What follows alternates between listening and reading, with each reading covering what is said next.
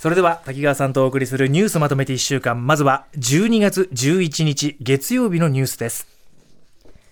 少子化を食い止めるため政府は児童手当の拡充や高等教育費の無償化などを盛り込んだ総額3.6兆円規模の子ども未来戦略の案を取りまとめました。続いて12日火曜日です元陸上自衛官の五ノ井里奈さんに対する強制わいせつの罪に問われた当時の上司の男3人に福島地裁はいずれも懲役2年執行猶予4年の判決を言い渡しました。以上週の前半のニュースをお伝えしました。では滝川さんよろしくお願いします。月曜日政府があ取りまとめた子ども未来戦略、はい、総額3.6兆円規模になりました、はい、はい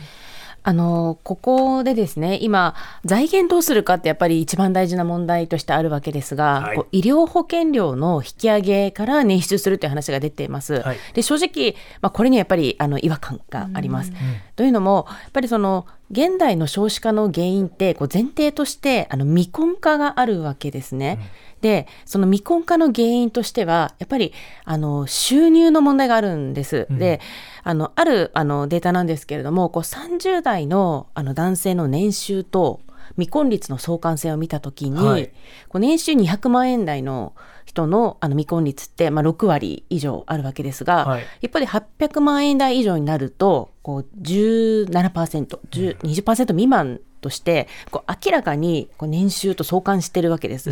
年収が低いとやっぱり未婚化が進んでると。うん、ってことはやっぱりその生活のあのまあ余裕のなさであったりが、こう結婚できない。で、その結婚できないが、え子供が生まれないに、日本の場合はま直結しますから、うん、ってなってる構造がある。にもかかわらず、こう、保険料で、医療保険って全ての人の、あの、支払い、あの、お給料から転引きしてるわけですから、ね、これやっぱりその、かえって負担を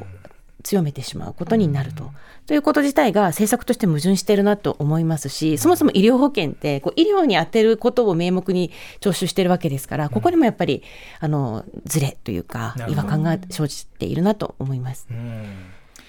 さあ続いて火曜日です。五ノ井里奈さんの裁判について。はい。はい。あのまあまずですね、これそのまあ裁判の中でも。あの、まあ、わいせつ的な目的ではなかったみたいな、こう、笑いを取ろうとしたみたいな、あの、証言って出てましたけれども、ね、いやいや、そうではなくって、うん、これってむしろ、あの、犯罪なんですよっていうことを、こう、裁判所が認めた。で、ここを、あの、こう、報道されることで、もう社会に認知させる。たということは、もう五ノ井さん本当に大きな功績だなって思います。はい、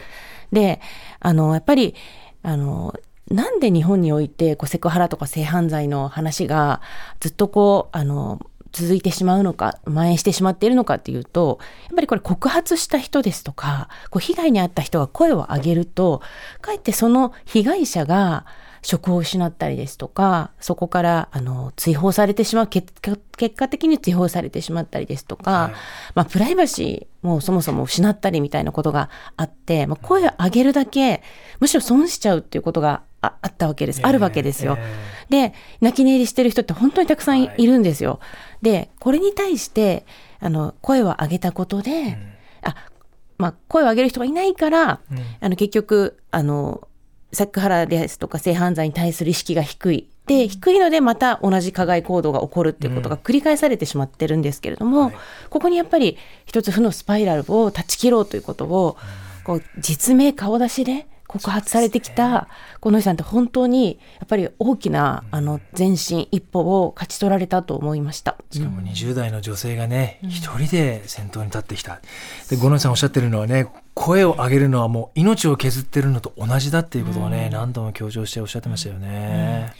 本当にそうです。あの、やっぱり誹謗中傷がものすごくきますし、もう SNS も本当荒れてましたよね。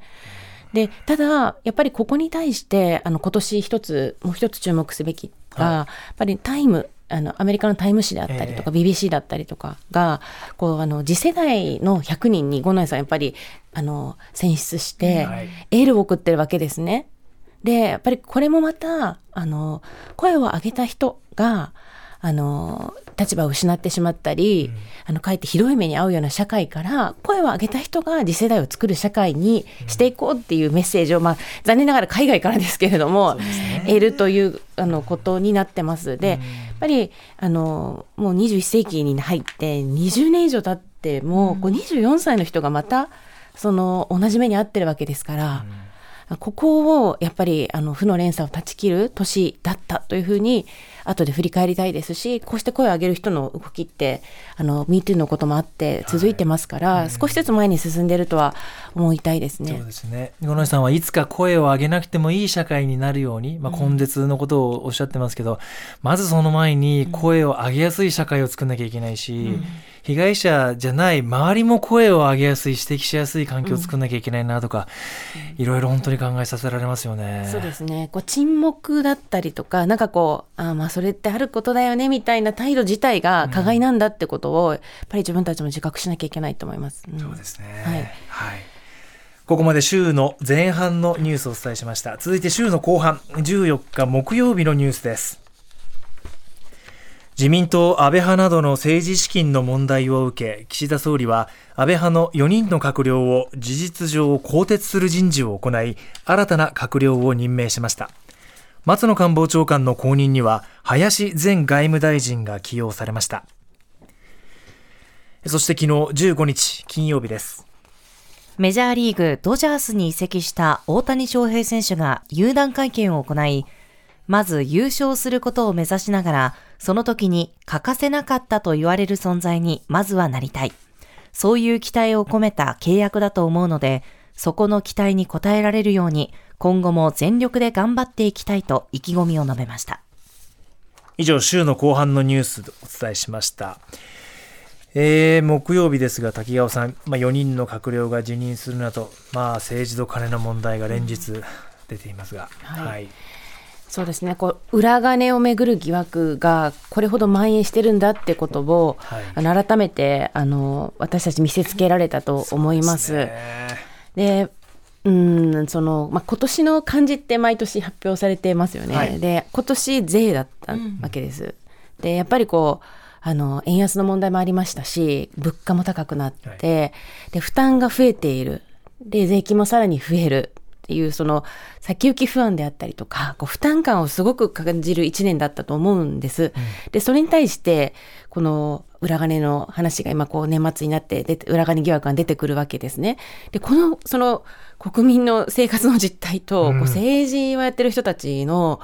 その世界のこの距離感というかこうかけ離れてるところをもういよいよ決定づけたなって思いました。まあ本当にこう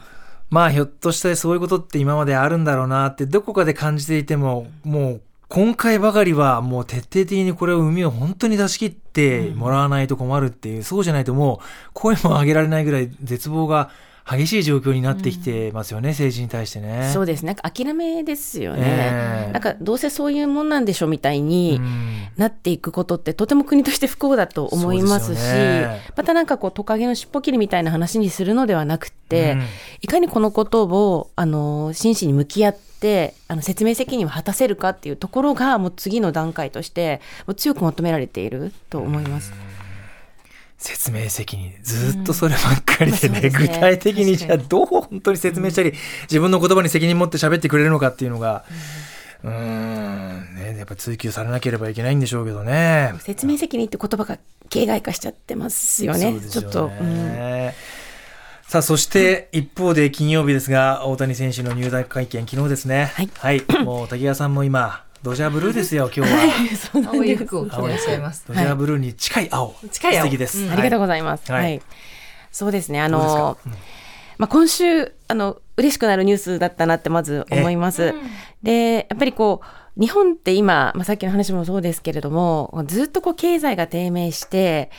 あの、なかなかこう、明日が楽しみとか、うん、今年より来年もっと良くなるってことが、こう描きづらい時代が長く続いてるわけですね。うんはい、で、そんな中で、あの、やっぱりこうメジャーリーグでもうトップ選手として活躍している日本人の大谷選手を見るっていうことって、いろんな人にとって今年楽しみだったと思うんです。うん、で、今ってやっぱりその、あのいろんな SNS であったりとかあの、まあ、動画サービスもあって、はい。こう趣味もあの好みも細分化してますから、うん。こう共通のアイドルとか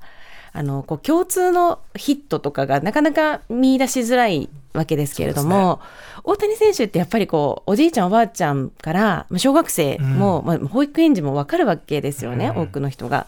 でそういう人がまずいることのなんかこう幸せというか楽しみがああると。で今年 WBC も盛り上がりましたけれど、ええ。うちの子供なんかも、はい。なかなか朝起きないんですよ、いつも。うんうん。なんだけれども、こう大谷選手のが登板する試合があるっていうこと、はい。日本の試合があるっていうと飛び起きるわけですね。えねえ、あなたがいるから明日が楽しみって思わせてくれる人って、やっぱり本当にヒーローだなって思う一年でした。いい存在ですよね。ね。これ新聞報道ですけど昨日の入団会見も MLB チャンネルあのオンラインで見た人、7000万人いるってすごい。ですよね。だから、まあ、日本にとってもそうなんですけども世界が注目そうでしてる、すね。総額年俸も世界一プロスポーツ選手としてなりましたし、すごい存在だなと改めてスターですよ北村さん。本当そうですね。うん。スターです。みんなその話すると笑顔になりますね。本当本当そうですよね。大谷君すごいねとか言って。はい。そもう一番のファンは隣のね桜寺村さんですよ。大ファンですからも。そうそう。作家さんのね。もうね、うん。朝からニ新聞コニコです。掲げながら見てましたからね。そう。この写真がいいなっつってました。ね。ですねでも本当に明るくなりますもんね。そうですね、うん。なんか自分のことみたいに嬉しくなっちそうなんゃう。っていう。ですよね。はい。そういうニュースをね多く伝えていきたいですね、これからもねはい、えーここまで今週1週間のニュースをまとめてお伝えしました。